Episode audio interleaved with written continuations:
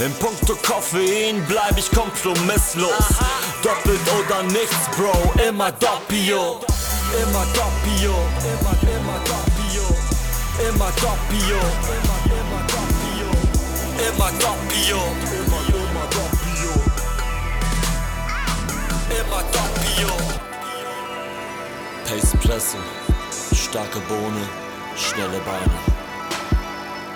Hallo und herzlich willkommen hier im Pacepresso Clubhaus. Ähm, ihr seht schon meinen Gast und ihr seht schon da vorne sein Werk. Das ist nämlich das Buch zum Orbit 360. Ein Fotobuch und der Nils ist professioneller Fotograf. Nimmt gerade noch mal einen Schluck aus seiner Cappuccino-Tasse. Und äh, hallo Nils. Moin, hi.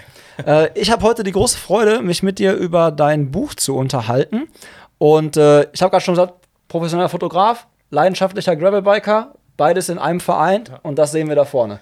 Richtig, ja genau. Äh, das ist eigentlich auch eine ganz coole Kombination für mich, äh, weil ich einfach irgendwie, wie gesagt, Fahrradfahren und, und Reisen und Fotografieren eben ganz geil kombinieren kann und damit irgendwie Geld verdienen kann. Das ist ganz gut.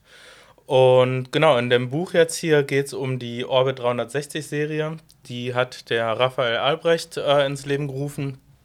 Und das ist eigentlich in der Zeit von Corona auch entstanden. Soll natürlich äh, auch dann noch weiterlaufen, wenn Corona hoffentlich irgendwann vorbei ist. Ähm, und es geht eigentlich darum, dass du ein Rennen fahren kannst, aber eben mehr oder weniger zwar gegen dich selbst, weil du halt eben nicht in einem Peloton antrittst, sondern du fährst halt alleine, fährst deine, deine Route. Es gibt oder gab in diesem Jahr jetzt 18 Routen in Deutschland und äh, fährst sie alleine und virtuell wird das dann gegengerechnet gegen die anderen Fahrer, Fahrerinnen. Und ähm, genau, das ist so, so die Idee von Rafa gewesen, dass man halt trotz Corona und Corona-Beschränkungen ein Rennen fahren kann. Genau, also ein bisschen Race-Feeling, ein bisschen aber wahrscheinlich auch Abenteuer-Feeling. Für viele auf jeden Fall. Also es gibt ganz unterschiedliche Strecken, auch von der Schwierigkeit und natürlich auch von der Lage. Die sind jetzt nicht alle, alle hier, sondern waren eben überall in Deutschland verteilt.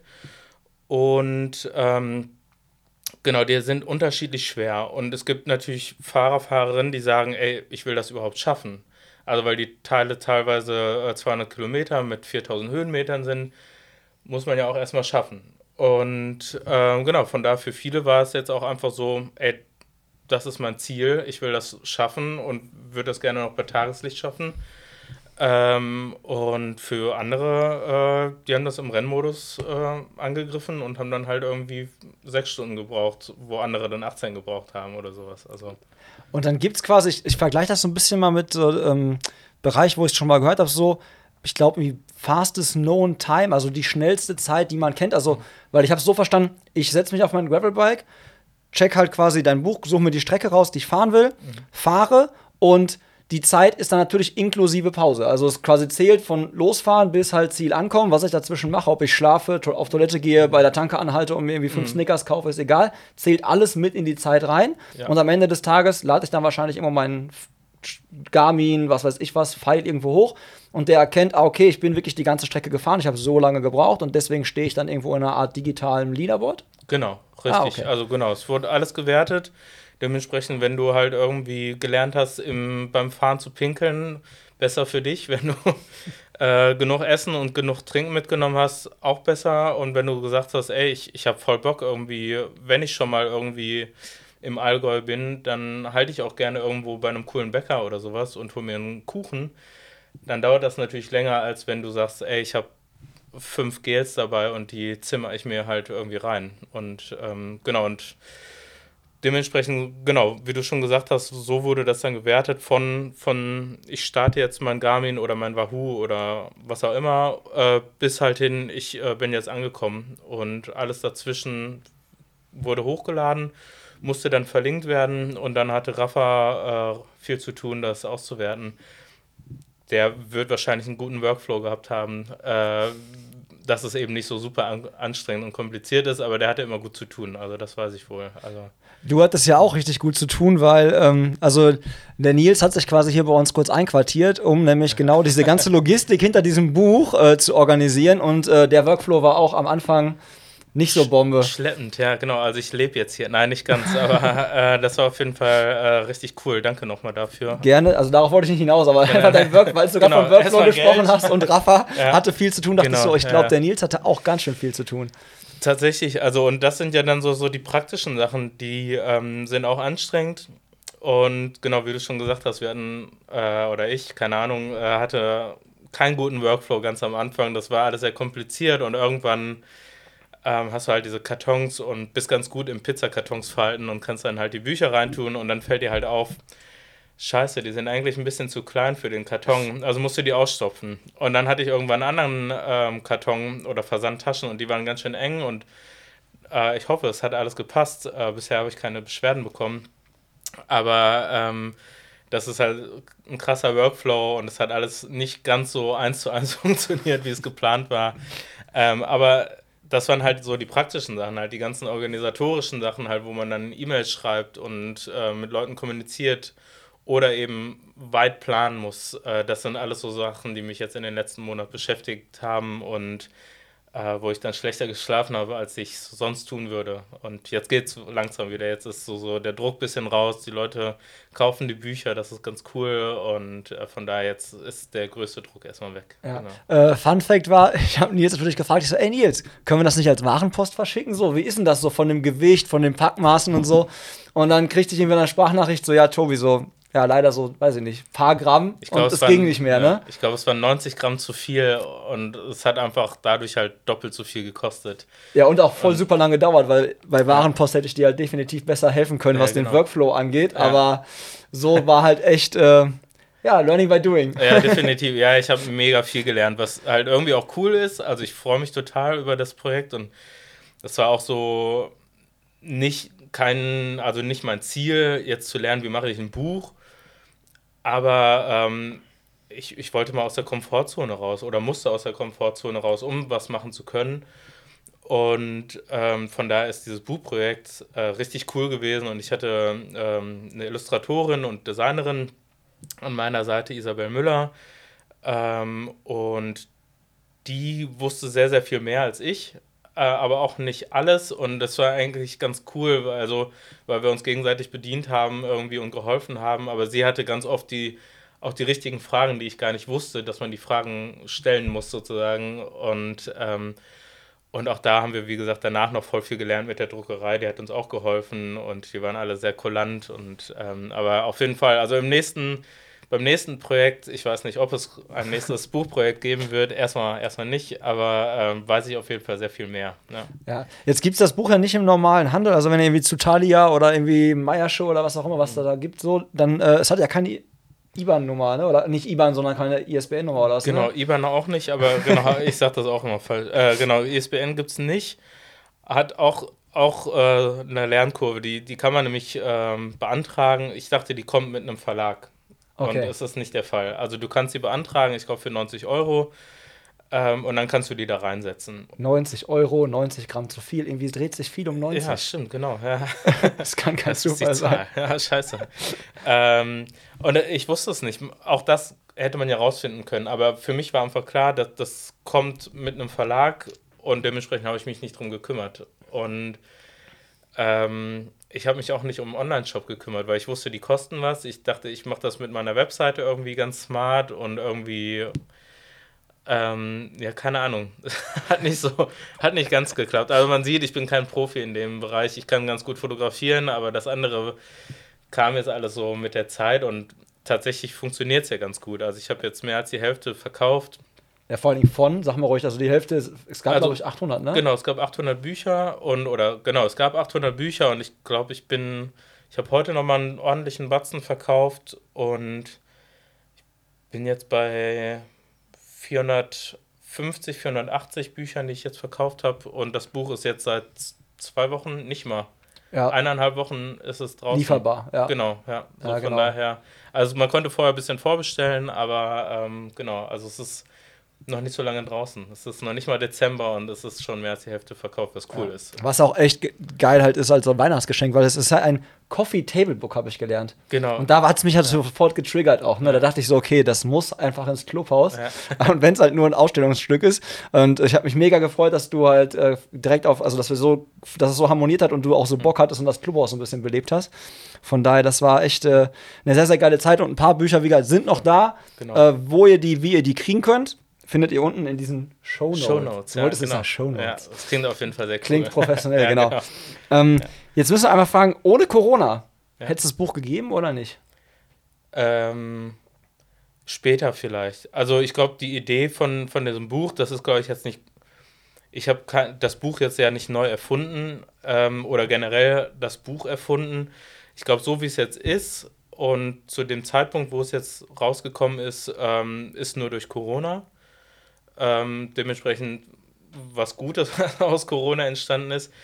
Ähm, ich glaube, es wäre früher oder später gekommen. Die Frage ist, ob ich das dann gemacht hätte oder ob es jemand anders gemacht hätte. Ja. Ähm, aber ich glaube, dass früher oder später wäre wär auf jeden Fall was gekommen. Aber für, bei mir war es jetzt tatsächlich so, dass äh, Aufträge weggefallen sind oder verschoben wurden auf un, unbefristete Zeit oder ungenaue Zeit. Ähm, und ähm, ich dachte, ich muss irgendwas tun, worauf ich Einfluss habe. Und ich kannte Rafa, oder also Raphael Albrecht, und ähm, ich kannte ihn allerdings von dem Atlas Mountain Race, das ist auch so ein Gravel-Ultradistanzrennen und sind dann einmal zusammen gefahren und waren sogar in Ruanda zusammen. Dort haben wir auch mal ähm, äh, einen Rundkurs befahren, allerdings nicht 360, also doch 360 Grad schon, ist ja ein Rundkurs gewesen, aber wir sind einmal äh, rund um Ruanda gefahren und dabei haben wir viel auch übers Orbit ähm, geredet, also über das Event an sich und über die Idee und äh, da hat sich das so, so ein bisschen schon so rauskristallisiert. Genau und ähm, genau und das ist dann äh, danach dann entstanden, weil danach, wie gesagt, einiges weggebrochen ist und mir ging es nicht gut irgendwie. Also es hat mich irgendwie ziemlich mitgenommen. Und äh, das habe ich vor kurzem schon mal erzählt, ähm, dass man sieht ja bei Instagram einfach, dass es bei allen immer super läuft. Ja. Und es ist natürlich, mir ist das natürlich nicht ganz neu, dass das ähm, sehr viel ähm, gefaked ist, beziehungsweise halt ähm, natürlich zeigst du nur, dass es dir gut geht und dass du zeigst nur die Bilder, die geil sind und die Videos, die cool sind und dadurch sieht es halt immer so aus, als würde es immer gut laufen und ich weiß von einigen Leuten, bei denen war das super das Jahr ähm, und bei mir eben nicht und ähm, das hat mich irgendwann ziemlich mitgenommen und ich weiß nicht, ob ich wirklich depressiv geworden wäre. Ich finde, das ist so ein Riesenbegriff mhm. und es wurde nie analysiert oder sowas. Aber ähm, ich wurde irgendwann auch so träge und habe nicht mehr irgendwie, ich konnte nichts Neues, Neues mehr machen und ähm, war aber trotzdem so, dass ich dachte irgendwie, ach Kacke, bei denen läuft und bei mir nicht. Und diese Eigenschaft an mir, die gibt es eigentlich normalerweise nicht, dass ich neidisch bin. Ich freue mich total mit anderen Leuten und ich dachte, okay, das will ich auch gar nicht. Ich mhm. will nicht neidisch sein. Und ähm, habe dann gedacht, okay, gut, also entweder wirst du jetzt richtig neidisch oder du, du bist kriegst, aktiv. Oh, genau, ich werde ja. aktiv und mach was. Und ähm, genau, und dann hat sich das so, so ein bisschen ähm, etabliert und dann habe ich mit Rafa gesprochen und wir haben die Idee so ein bisschen ausgearbeitet und dann wurde das irgendwann so ein Selbstläufer, genau. Ja, ja ein, sehr, ein echt sehr, sehr schöner und interessanter Selbstläufer. Das ist so das Feedback, was ich hier auch bekomme, wenn bei uns jemand im Laden ist und dann halt quasi bei einem Cappuccino so durchblättert und so. Ich glaube, du hast letztens erst noch, als wir hier quasi unsere kleine Weihnachtsfeier hatten, ja. so ein richtig geiles Feedback auch von, äh, von Jenny bekommen. Und ähm, jetzt äh, lass uns noch mal ganz kurz darüber, darauf eingehen. Das Buch, wir machen das ja heute quasi einmal so Einstieg worum geht's, warum hast du es geschrieben, ähm, was hat, äh, was, was verbindet dich halt quasi so mit Fotografie, Gravel? Und wir wollen euch ja ein bisschen was von der Strecke zeigen. Also wir fangen jetzt halt quasi heute mit den mit allgemeinen Sachen an und machen dann quasi, habe ich mir so vier Strecken rausgesucht, die ich ganz geil fand und ähm, die so ein bisschen über die Republik auch verteilt sind. Und dann nehmen wir euch quasi mit und deswegen steht hier auch dieses Buch und diese Lampe. Das heißt also, wir nehmen euch wirklich in Folge 2, 3, 4 und 5 mit ins Buch, blättern ein bisschen durch, zeigen euch ein bisschen was und gehen dann quasi auf so eine, ja, wir lassen das mal so Revue passieren äh, mit äh, Nils und äh, packen seine ganzen Einblicke rein. Also das ist einfach so für euch so der, der rote Faden, den wir so ein bisschen vorbereitet haben. Ähm, jetzt hast du halt gerade schon wie gesagt, ein paar Hintergründe erzählt. Ähm, du bist aber in dieser Radszene schon so, also du bist Fotograf und krass in dieser Radszene äh, vernetzt quasi. Ne? Also du machst Mhm. primär Fotografie von Fahrradrennen oder Marken Mhm. und Brands. Ist das komplett anders gewesen? Weil du musstest ja jetzt quasi auf dem Fahrrad sitzen, fotografieren. Das ist ja was anderes, als ich gucke mir eine Strecke an, gucke mir Spots an, wo kann ich gut fotografieren. War, das, äh, war das für dich auch eine neue Erfahrung, wie man sowas festhalten kann, bildlich? Ähm, nicht ganz neu. Also genau, du ist richtig, ich bin schon relativ lange jetzt dabei und das äh, fing mit Fixgear an und dass ich irgendwie ein Team hier aus äh, NRW, äh, Fixport hießen die, äh, begleitet habe und äh, habe da gemerkt schon, okay, ich werde niemals Profi und vor allem nicht mit Fixgear. und ähm, dachte aber gut, ich kann fotografieren, das ist cool und finde das geil, die Leute dabei zu begleiten und es hat sich dann ähm, so entwickelt und genau und die Sache, dass ich die Kamera mitgenommen habe, ähm, ich glaube, das ist, ähm, ich habe das das erste Mal so richtig gemacht, als ich meine erste Bikepacking-Tour gemacht habe. Da bin ich mit einem Freund äh, von äh, Portugal, von Lissabon nach Marrakesch gefahren und ähm, genau, da hatte ich meine Kamera einfach mitgenommen, weil ich danach noch einen Job in Marokko hatte. Da war dieses Atlas Mountain Race und ähm, ich habe mir tatsächlich auch noch einen Rucksack dahin schicken lassen, ähm, weil ich noch andere Objektive und einen Laptop da haben musste, um Bilder zu bearbeiten. Aber für die Tour selbst hatte ich dann zwei Objektive dabei und eins vorne in der Tasche und ähm, eins halt immer auf dem Rücken, also die Kamera auf dem Rücken. Und ähm, es ist einfach ein bisschen schwerer. Äh, du hast halt immer ein bisschen Gewicht auf dem Rücken. Aber es war jetzt nicht so ein Riesenakt tatsächlich irgendwie. Das hat sich irgendwie ziemlich natürlich angefühlt, die Kamera dabei zu haben und zu fotografieren. Und beide Welten so miteinander zu verknüpfen, so, ne? Genau, ja. Also ich wurde vor kurzem irgendwann mal gefragt, ob ähm, ich die Routen nochmal abfahren wollen würde und ähm, ob ich die Sachen überhaupt so richtig wahrnehmen konnte, während ich gearbeitet habe. Und ich glaube, dass ich das tatsächlich ziemlich gut oder fast besser konnte als, ja, besser vielleicht nicht, aber ähm, weil das für mich sowieso was Natürliches ist zu fotografieren. Und ich sehe die Sachen und ich sehe die Sachen auch durch die Kamera noch zusätzlich. Also ich sehe die Sachen, hole die Kamera raus ähm, und fotografiere es. Also ich habe und kann die im Nachhinein halt nochmal sehen. Also ich, von daher habe ich die Routen meistens halt zwei, dreimal eigentlich erlebt, während ich gefahren bin. Und ähm, von daher, das ist eigentlich ganz cool und das die ganze seit der Pandemie habe ich eigentlich, ich glaube, ich glaube, zwei Jobs oder sowas habe ich ohne Kamera gemacht. Äh, nee, nicht ohne Kamera, das wäre schlecht, ohne Fahrrad gemacht, sondern also ähm, ich habe immer das Fahrrad dabei gehabt irgendwie. Teilweise war es dann irgendwie auf einem Pickup-Truck oder sowas, dass ich es immer mal wieder runtergenommen habe und für Teilabschnitte mit Leuten mitgefahren bin. Ähm, ich finde, du kannst, also ich kann auf jeden Fall authentischere Bilder erzählen, wenn ich dabei bin und irgendwie das fühle, was die Fahrer, Fahrerinnen erleben, als wenn ich immer irgendwie gestriegelt irgendwie aus dem Hotel komme und die sind halt komplett voller Matsch und sowas und äh, ich steige dann da halt aus dem irgendwie coolen Pickup-Truck oder sowas und stehe dann da und sage, na, wie geht's euch? und wenn ich halt selber matschig bin und merke irgendwie, okay, scheiße, das war ganz schön anstrengend, äh, dann weiß ich, wie es denen geht. Und irgendwie kriege ich, glaube ich, dadurch eine Geschichte besser erzählt. Ich kann mir auch gut vorstellen, dass du von den, von den Leuten, die du quasi fotografierst, dann auch anders wahrgenommen wirst, weil du der Typ bist, der mitfährt, der mit dabei ist, der es auch versteht. Und vor allen Dingen, ich hatte mal ähm, ein Interview gemacht mit dem Tom Schlegel, der ja auch selber äh, also im Running-Bereich unterwegs war oder Genau. äh, immer noch halt immer noch teilweise läuft, aber halt auch Fotografie und Running quasi so ein bisschen verbindet. Und der hat äh, sich teilweise so ein bisschen spezialisiert gehabt, äh, streckenweise auf so ähm, alpine Laufgeschichten, weil er halt auch in der Lage war, halt das Tempo zu laufen und die Kamera dabei zu bedienen. Dann hat sich damit natürlich auch so eine, ja, eine Perspektive geschaffen in einem, in einem nischigen Markt so, wo dann keiner so nah rankam wie er. Das klingt Genau, so ein bisschen ähnlich, dass halt, es kriegen ja wahrscheinlich nicht so viele hin, auf dem Rad die Distanz mitzufahren, ein gewisses Tempo mitzufahren und trotzdem noch die Kamera sicher bedienen zu können. Das heißt also, die sind immer festgelegt auf diese Spots, die sie vorher gescoutet haben und sind nicht draußen mit den Jungs und Mädels und erleben quasi wirklich das Rennen. Genau, das ist auf jeden Fall so. Also ich würde nie ein Rennen gewinnen, das weiß ich. Ähm, ich glaube, wenn ich das könnte, wenn ich so fit wäre, dann würde ich bestimmt auch gerne mal ein Rennen fahren. Um auf Sieg zu fahren, aber ich weiß, das kann ich nicht. Ähm, von daher ist das ganz gut, diese, dieser Kompromiss zwischen, ich fahre jetzt mal irgendwie 100 Kilometer mit und äh, steige dann doch wieder ins Auto ein. Ähm, aber ich glaube auch, das ist schon, ja, Talent klingt blöd irgendwie, wenn man das über sich selber sagt, aber ich glaube schon, dass das irgendwas ist, was ich gut kann. Und ich würde auch sagen, du kommst einfach an Stellen, an die du nicht mit dem Auto kommst.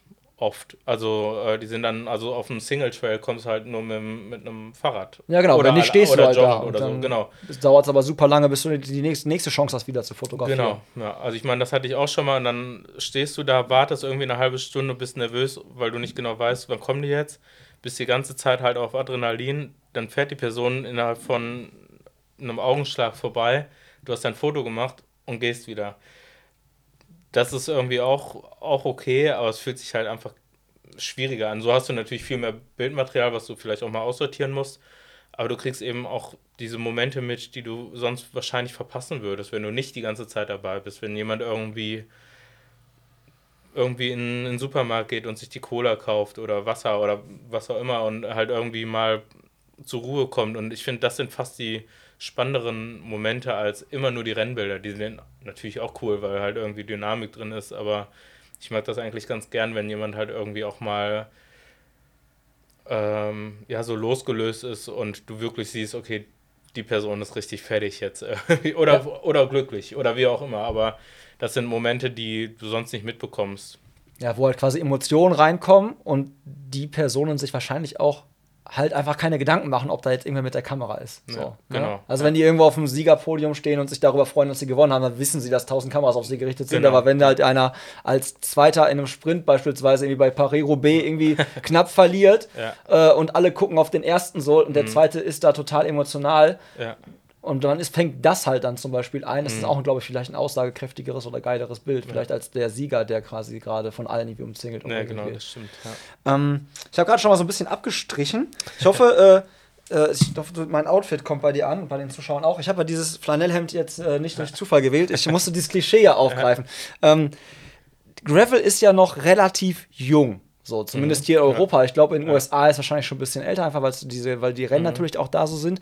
Ähm, wie viel, ja, dieses Klischee des ähm, auch mit einem Flanellhemd und einer kurzen Short äh, in vielleicht irgendwie Vans, äh, Fahrradfahrendem, Gravelers, äh, Mhm. gibt's wirklich. Also, Äh, Ich glaube schon, dass es, ähm, also so wie du es beschreibst, wahrscheinlich so eins ich habe es überspitzt ja, genau. halt absichtlich dargestellt. Genau, also bitte ja. auch keinen Hate jetzt in den Kommentaren, ich habe es absichtlich so gesagt. Ähm, aber ich glaube schon, dass es ein bisschen lockerer ist. Ähm, also ich hatte ja vorhin gesagt, ich äh, komme eigentlich so aus dieser Fixgear-Szene und die war, die gibt es so nicht mehr in der Intensität, aber die war sehr, sehr Punkrock angehaucht. Also gerade also im Vergleich zu dem e- elitären Rennradsport, vor allem wenn man halt irgendwie zehn Jahre zurückguckt, ähm, da war das noch sehr, sehr strikt und irgendwie die ganzen Sponsoren nahmen auch den Trikots und das eigentlich ziemlich uncool. Also ähnlich wie, wie, wie Tennis, würde ich sagen, oder Golf. Und irgendwie, ähm, und dann kam, kam diese Fixgear-Szene, äh, die ja so eigentlich so ein bisschen, ähm, um das abzukürzen, äh, so, so aus dieser Fahrradkurier-Szene so genau, kam, ne? genau. Und die sind halt alle halt irgendwie tätowiert, äh, lange Haare, Bärte, ähm, eben nicht nach der Norm irgendwie, keine Ahnung, im Tanktop Fahrrad fahren oder wie auch immer. Also halt irgendwie das, was du halt gerade hast, irgendwie. Und ähm, das hat sich dann so in diese Fixgear-Szene ähm, eingebracht. Und das wurde irgendwann auch sehr, sehr viel professioneller in diesen ganzen Rennen, wo dann auch irgendwann große Preisgelder waren und oder große Sponsoren dabei waren. Und ähm, ich glaube, dieses Gravel-Biken ist jetzt äh, das Fixgear nur zehn Jahre später und mit anderen Rädern. Und auch das wird ja jetzt gerade sehr, sehr viel professioneller. Jetzt die UCI hat jetzt das ähm, auch übernommen und ich glaube, das wird sich nochmal so ein bisschen spalten, aber wenn man sich die Leute anguckt, zum Teil fahren die halt mit Hawaii-Hemden und mit Bandanas halt, um, um den Staub abzuwehren sozusagen und ähm, die Trikots und sowas ist viel cooler, also kann man jetzt sehen, wie man will. Ich, ich finde es cooler als jetzt so den klassischen Rennradsport, wobei auch der jetzt mittlerweile mit Education Nippo, die auch sehr, sehr viel cooler sind. Ähm, zumindest vom Style her, wie, keine Ahnung, wie die sonst so drauf sind, aber ähm, ist das halt beim Gravel halt äh, sehr, sehr viel legerer als mhm. ähm, viele andere Sachen. Ja. Genau. ja, interessant fand ich gerade schon, dass du gesagt hast, so, okay, dass, dass, sich die, dass sich das vielleicht noch so ein bisschen spaltet. Das glaube ich halt auch in diesem mhm. UCI-Profisport. Und ich glaube, mhm. das, was wir jetzt aktuell noch so als Gravel kennen, wird, glaube ich, mhm. immer noch so Bestand haben. Aber es wird interessant, wie das. Ich glaube, das werden zwei verschiedene Sportarten sein. Ja. So, das eine ist wirklich mhm. dieses Profi-Ding und das andere ist dieses ambitionierte Hobby, so ein Gemisch irgendwie mhm. so, ne? Ja. Also ich bin gespannt, wie diese, wie die beiden Welten sich dann vermischen, wenn ja, da wirklich so die UCI-Teams dann rumfahren. Und ich bin auch mal gespannt, wie, ähm, wie die Strecken dieser UCI-Rennen sein werden. Mhm. Ne? So, weil es gibt ja Gravel und es gibt ja Gravel. Also es gibt ja, sehr technisch anspruchsvolle Gravel-Stücke und es gibt genau. halt so leichter Schotter, so wie äh, Strade Bianchi oder so, dann, mhm. das ist ja auch schon so ein bisschen Gravel angehaucht. Ich meine, Gravel ist ja Schotter eigentlich, ne? Das Klar, ja, ja. Ähm, aber genau dieser Begriff, beziehungsweise halt von wegen Gravel Bike, das ist irgendwie nicht so, ich glaube nicht offiziell wirklich äh, belegt mit einem Begriff wie Rennrad, das ist halt einfach Asphalt irgendwie. Ähm, klar, da gibt es auch mal die Rennen auf, auf Kopfsteinpflaster, diese Frühjahrsklassiker und eben oder doch mal ein bisschen Sand oder also aber also so ein bisschen leichter Schotter wie jetzt Strade Bianchi. Ähm, aber sonst, ähm, genau, Gravel kann eben auch dickere Reifen, dünnere Reifen sein und du kannst halt eben durch alles fahren, was dir halt eigentlich in den Weg kommt. Sand, Single Trails, ne? Genau, alles dabei irgendwie. Und dementsprechend, ich kenne viele, die sagen halt irgendwie, ich finde es voll geil, halt irgendwie äh, über Schotter zu knallen, also richtig zu schnell zu fahren das zum Beispiel, also ich fahre auch gerne mal schnell, aber das ist für mich jetzt nicht unbedingt das, wo ich sage, das macht jetzt Gravel für mich aus, sondern für mich macht Gravel eben aus, eben komplett abseits von, von allem zu fahren. Da bist du mit Mountainbike natürlich noch viel flexibler, wobei du eben diese Distanzen eben nicht hinkriegen kannst oder schwieriger. Und ich finde, das ist irgendwie das Schöne an Gravel. Also eben abseits der Wege zu fahren, gerne irgendwie wenig Menschen zu treffen, vor allem keine Autos zu treffen und irgendwie in der Natur zu sein. Und das kann gerne auch variabel dann sein vom Untergrund. Also ich fahre dann auch gerne mal Straße, weil du einfach viel mehr Distanz machen kannst, als wenn du durch so, so einen Pferdeweg irgendwie halt irgendwie mit 10 cm Sand fährst, bist du natürlich ein bisschen mehr am Hacken irgendwie. Ähm, aber ich mag, mag das gerne irgendwie, diese, dass es eben so verschiedenartig ist irgendwie. Ja. Jetzt lass uns noch mal versuchen, ob wir, die, ob wir den, äh, den, Turn wieder zum Buch kriegen. Jetzt ja. ist es ja, du bist Fotograf, da sind äh, Fotos drin. Jetzt ist da aber auch, sind auch Texte drin. Ja, genau, äh, wer hat die Texte geschrieben? Ähm, die Texte hat mein Papa geschrieben. Also Family Business quasi gewesen. Halb, genau, so, so halb, ja. ähm, und wir haben tatsächlich schon mal ein Buch äh, zusammen gemacht und das war dann eher sein Baby, wo ich dann meine Bilder zugetragen habe und jetzt ist es mein Baby, wo mein Vater Texte zugebracht hat. Und ähm, es gibt, gibt Routenbeschreibungen von, von den Orbit Scouter, Scouterinnen. Ähm, die waren sehr viel kürzer, weil die prägnanter sein sollten. Ähm, und die sind halt von 18 unterschiedlichen Menschen geschrieben, dementsprechend unterschiedlich äh, formuliert. Bei der einen Person ist es vielleicht mehr so irgendwie, jetzt musst du rechts abbiegen, dann links, dann fährst du geradeaus. Eine andere Person hat sich ein bisschen mehr Mühe gemacht oder mehr Talent im Schreiben äh, und mein Vater hat sich dann zur Aufgabe genommen, einen roten Faden da reinzubringen. Und mein Papa schreibt immer mit sehr, sehr viel Humor und Witz und recherchiert aber auch unheimlich viel. Also der kennt wahrscheinlich die Strecken besser als ich. Und ähm, Genau, und hat dann einfach ganz viel zu geschrieben und es sind jetzt fast ja, so eineinhalb DIN A4 Seiten pro Route dann irgendwie. Ja. Genau. Also halt echt so Coffee Table mäßig, also wirklich, man kann sich das super während einer Tasse Kaffee, Cappuccino. Espresso ist ein bisschen zu kurz, ja, aber äh, selbst mit Doppio wird glaube ich, eckig, aber, aber beim Cappuccino kriegt ihr auf jeden Fall eine Strecke sehr gut rein. Was ja aber auch noch drin ist, neben halt quasi den Texten und den, den Fotos, sind ja auch ganz praktische Sachen, so wie zum Beispiel mhm. Genau. Für ganz unterschiedliche äh, Szenarien. Lass uns da noch mal kurz drauf eingehen. Mhm. Es gibt ja Gravel Eintagesrennen, sag ich mal so. Ich brauche mhm. nichts zum Übernachten. Ja. Und es gibt ja auch Sachen, wo ich halt was zum Übernachten brauche. Und da können wir, werden wir auch nachher noch mal, wie gesagt, mit der Kamera draufgehen. Aber ähm, sag noch mal gerne so, was umfasst das Buch noch so alles neben den reinen Strecken? Und wie viele Strecken sind es? Oh, das waren schon die. Ja? Das waren schon die ersten 30. Krass. Hammer, Ist ne? das zu schnell oder? Nö, oder? Nö. Das ist ey, eigentlich geil, geile Überleitung, oder? Dann Das machst du den. Satz eigentlich sozusagen nochmal. Genau, Ne? genau. Alter Lachs. Ja, Heidedei, oder? Mhm. Das ist ja wirklich eine ganze Podcast-Folge geworden. Ja. So, ich drück wieder drauf. Okay, soll ich? Ja, ja, mach mal ruhig. Okay, läuft. Machst Das du dann den Satz nochmal? Ja, ja, genau. Mhm. So, äh, ich fange dann aber äh, wieder halt quasi, ey, jetzt lass mal die, nee, warte mal. Genau, was- den Bogen kriegen. den Bogen kriegen. Nee, genau. beziehungsweise, da nee, der schon, das Papa hattest noch du drauf, schon. genau. Und was ist Im sonst Prinzip- noch drin? Genau, ja. Genau, es sind ja nicht nur Texte drin. Genau, irgendwie sowas war das, ne? Wobei, das, das macht ja, jetzt läuft es natürlich schon. Ist egal. Ähm, Stunde werden wir nicht ich hinkriegen. würde sagen, was ist denn sonst noch alles in dem Buch für, oder? Genau. Ja. Weil je nachdem, wann du das rausbringst, den zweiten Ja, Teil, genau. Und ich glaube, was noch? muss ich näher ran. Ja, ne? weiß ich nicht, guck keine so Ahnung. sehr zu dir die Das ist total Zeit. komisch, ja. Ähm, Jetzt lass uns noch mal reingucken. Neben den Texten und neben Mhm. den Fotos sind ja zum Beispiel auch noch so ganz praktische Sachen, sind wie so Packanleitungen. Das heißt also, ich nehme jetzt noch mich als Beispiel so, ich habe halt mir auch ein Gravelbike geholt, weil ich einfach Bock drauf hatte und gedacht habe, so, okay, ähm, damit kannst du halt relativ viel abdecken, so, Mhm. ne? Also sprich, ich kann Straße fahren, auch gar nicht so langsam, kann ein bisschen was Offroad machen Mhm. und so. Und hab dann natürlich, als ich es hatte, auch das erste Mal gedacht, okay, jetzt muss natürlich auch mal eine Runde fahren. Und hab mir dann halt auch so eine Route rausgesucht, hier diesen Ruhrtalradweg. Mhm. Und ähm, bin dann auch ein bisschen ins Schwitzen gekommen, so, okay, was packst du denn jetzt alles ein? Weil ich bin noch nie über 200 Kilometer irgendwie so gefahren. Mhm. Und ich wusste halt, ich fahre das halt auch ganz entspannt, ganz locker mit Kumpels dabei und so. Und es wird ein langer Abend Mhm. oder langer Tag und äh, es könnte auch arschkalt werden und ich brauche was zu essen und keine Ahnung was. Und ich habe mir schon super viele Gedanken gemacht. Mhm. Ähm, du hast dir auch sehr viele Gedanken gemacht für ganz unterschiedliche Szenarien. Ähm, gib doch mal noch einen Einblick, was gibt es denn noch neben den Strecken, Texten und Bildern? Was ist noch im Buch mit drin? Ja.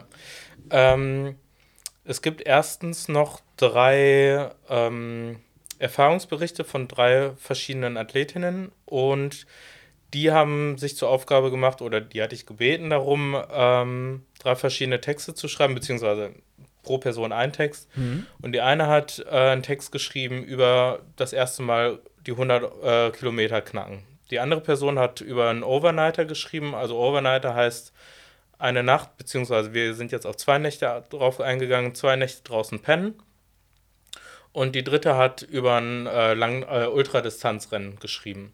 Und das sind auch die, ähm, die Packlisten, die ich dann gemacht habe. Die sind äh, allerdings von der Distanz her, passen die zu dem, was die geschrieben haben, die Mädels oder Frauen. Und ähm, Ich sage auch immer Mädels. ja. Ja, Ist, genau, ich sage auch immer Jungs, deswegen Genau, also deshalb. sind ja auch erwachsene Männer Richtig. meistens. Aber ähm, genau, aber die, die Liste ist ähm, so, ähm, dass das die Produkte sind, die ich fahre. Bis auf ein Produkt, was definitiv für eine Frau ist oder für jemand, der, der äh, die Regel hat. Ähm, ist auch ein komischer Begriff, die Regel. Aber ähm, genau, und ähm, dementsprechend kann jeder, jede das für sich anders auslegen. Ähm, es gibt zum Beispiel Isomatten, die für Frauen oder für Leute konzipiert sind, die sehr, sehr viel mehr frösteln.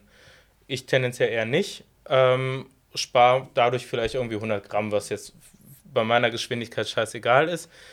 Ähm, aber dementsprechend habe ich meine Isomatte, die ich fahre, habe ich da auch drin.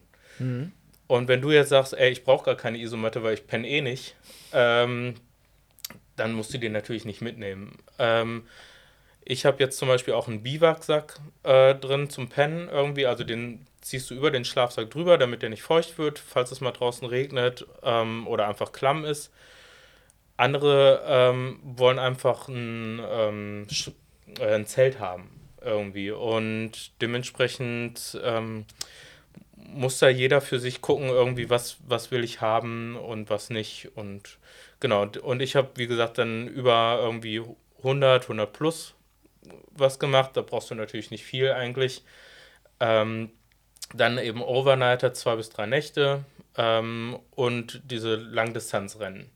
Und da habe ich jetzt ähm, genau diese Liste mit Hilfe und mit Erfahrung von, von mir, aber eben auch von unterschiedlichen Athleten, Athletinnen und zusammengetragen, was da so das Beste ist. Ähm, Und immer natürlich mit der persönlichen Vorliebe, wie du schon sagst, so Genau. bei dir jetzt so ein Biwak oder halt quasi zum Beispiel halt irgendwie ähm, das mit dem Schlafsack oder der Matratze oder so. Genau. Das ist dann ja. immer so ein bisschen ja individuell dann auch. Ganz genau. Ja, da muss jeder, jeder gucken, was sie lieber fährt. Ne? Irgendwie, es gibt ja auch irgendwie Mountainbike-Schuhe, die halt aussehen wie Sneaker, die fahre ich einfach nicht.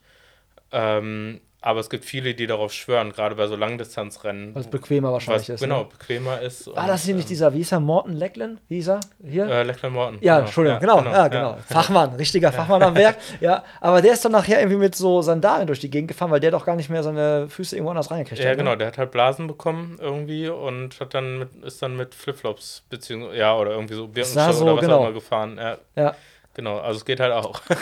genau. Und der war verdammt fucking fast. Also Ja, der dafür, dass der noch- da. Ja, genau, ja. Ja, ja habe ich wieder mein Fachwissen unter Beweis gestellt. Erstmal schön den Namen falsch gesagt, aber egal. Das war Ähm, doch richtig, nur andersrum. Nur andersrum, genau. Ja, hätte, hätte schlimmer kommen Ja. können, genau. Ähm, wie lange hast du für das ganze Projekt so gebraucht? Also, was war so die Dauer quasi von jetzt nicht nur, ich meine jetzt nicht Entstehung, sondern ich meine jetzt wirklich so, hey, losfahren und dann alle Strecken so in einem. Bist du die in einem durchgefahren überhaupt? Oder hast Nee. du dann mal wieder zurück, schon mal was geschrieben, Fotos schon mal ausgewertet, dann wieder losgefahren? Ähm, genau, ich habe so ein paar Sachen parallel laufen lassen, ähm, wobei ich tatsächlich erstmal angefangen habe zu fotografieren.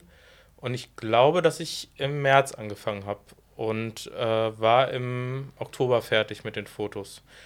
Und ich glaube, ich habe erstmal gesammelt und also ein paar Strecken gehabt und die habe ich dann mit meinem Vater und mit Isabel geteilt. So dass die schon mal anfangen konnten und ein eine Idee hatten, okay, in was für eine Richtung geht das überhaupt? Und ähm, bei meinem Papa wusste ich, wie er schreibt und habe ihm auch gesagt, schreib bitte so und trotzdem soll es noch lesbar sein, weil er manchmal, ähm, so wie ich auch, gerne so, so ewig lange Schachtelsätze ähm, macht und das ist natürlich manchmal ein bisschen anstrengender. Ich finde, das hat er ziemlich genial gelöst. Ich finde es super, äh, liest sich richtig gut und ähm, Isabel kannte ich äh, nur bedingt. Ich wusste, was sie kann. Ähm, und ich weiß, dass ich das nicht kann. Und dementsprechend habe ich ihr einfach auch das, das Ruder für Layout und äh, Illustration überlassen. Wir haben uns aber immer wieder ausgetauscht natürlich. Sie wollte natürlich auch wissen, ob das in die richtige Richtung geht. Und ich wollte natürlich auch, dass es nicht scheiße wird. ähm, aber es war relativ, es war, ich habe sie ja gebucht. Ähm, weil ich wusste, dass sie das kann. Mhm. Und, ähm, und das hat sie auch ziemlich schnell äh, bewiesen, dass sie das eben super kann. Und genau, deswegen, die haben dann, sind ein bisschen später eingestiegen. Und ähm, ich habe, glaube ich, die ersten fünf Routen, fünf oder sechs Routen habe ich am Stück gemacht. Und äh, da war auch noch die Ambi Ambition so, dass ich dachte, ich fahre alle Strecken komplett. Äh, das hat sich relativ schnell äh, gelegt, die Motivation dafür, weil es einfach überhaupt nicht äh, ökonomisch ist. Sagt man ökonomisch? Äh, ökolo nee, ökologisch schon. Ökologisch ist es definitiv. Äh, Also genau. Ökosiegel hättest du definitiv ja, gekriegt. immerhin, genau. Ja. Der Biobauern jetzt. ähm, nee, aber es, es war einfach total unsinnig, weil halt irgendwann Deutschland ist einfach nicht so groß und es variiert jetzt von der Landschaft nicht so extrem. Und dann sind halt diese Waldautobahnen, also diese Forststraßen, ob du die jetzt äh, in Hamburg fährst oder in NRW oder in Thüringen, ist scheißegal. Die sehen halt leider einfach ziemlich identisch aus irgendwann. Und ähm, dementsprechend haben wir das dann so gemacht, dass ich die Scouter, Scouterinnen immer mal wieder gefragt habe, ähm, ey, was sind die Highlights? Ähm, kannst du mir entweder was Geiles zusammenbauen, dass ich ähm, die Strecken effizient abfahren kann, ohne dass ich jetzt komplett eine andere Route fahre oder sowas, oder die Leute einfach nur irgendwie vor einen Turm stelle und sage, äh, jetzt lächel mal blöd, sondern ich wollte ja schon immer noch fahren. Ähm, aber eben, dass es äh, effizienter ist, dass man nicht eben 18 Stunden arbeitet, sondern halt nur 9, 10 Stunden irgendwie, genau. Du hast gerade äh, Scouter, Scouterin gesagt, also ähm, da müssen wir noch kurz drauf eingehen. Das waren, das waren quasi die Fahrerinnen und Fahrer, die du auf deiner Tour quasi fotografiert hast. Das sind die Personen, die dir die Strecke quasi gezeigt haben oder die du halt quasi so vor der Linse hattest? Oder wie kann man die so beschreiben? Äh, ja, das, das war der Plan. Ähm, und das hat sich, ähm, genau, das haben wir nicht umgesetzt, weil die, die Scouter, Scouterinnen natürlich einfach äh, normale Menschen sind, die halt äh, normal arbeiten müssen. Und ähm, dementsprechend hat, hat das so nicht funktioniert. Die Scouter, Scouterinnen haben eben diese Routen gescoutet, gefunden, erschlossen und eben auch zusammengestellt.